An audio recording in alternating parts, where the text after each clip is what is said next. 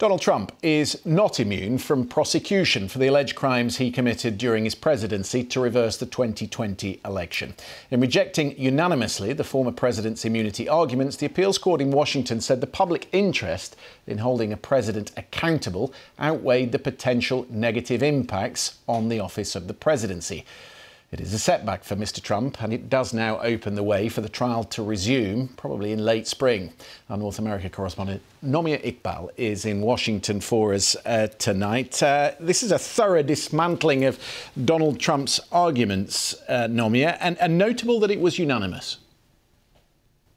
Oh, this is a huge setback for Donald Trump for sure, because this has been his defense uh, that because he wasn't convicted of impeachment by Congress, uh, his ar- lawyer's argument was that therefore he shouldn't face criminal proceedings.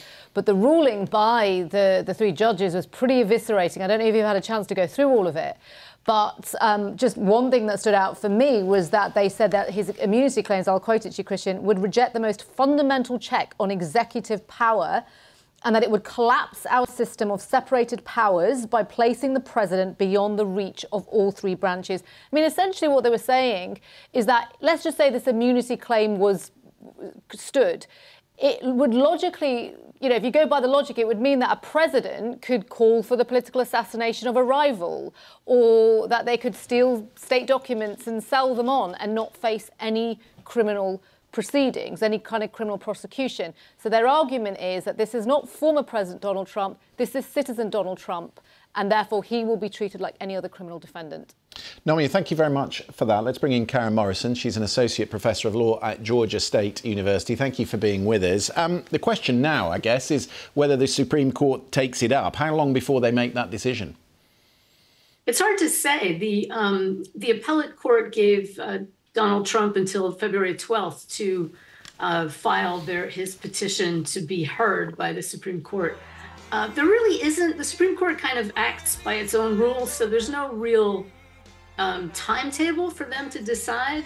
Um, however, the fact that the, the case was unanimous at least leaves open the possibility that they might just say, we, we, we decline to hear this case, in which case the appellate court judgment would stand and the case could resume. And until that decision is made, um, what does the judge at the trial court do? Because I think earlier in the week she she put the jurors on hold. Can can can that trial continue? Can they start preparing for that trial while the Supreme Court takes its decision? Most likely not. I think that what would happen would be the case would be sort of held in abeyance or suspended until the Supreme Court decided.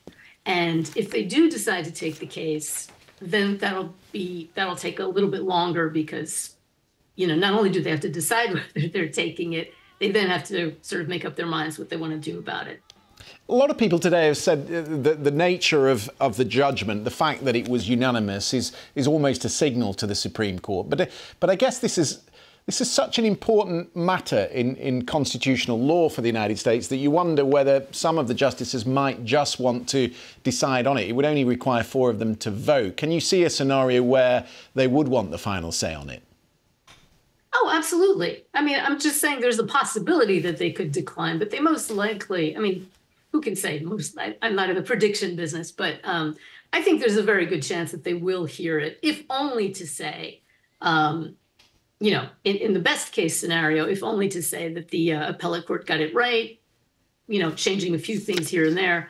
Um, there's the possibility that they might overturn the um, the appellate court, but it is a very well reasoned and very complete opinion. It also sort of it seems logical, um, as your correspondent just said earlier.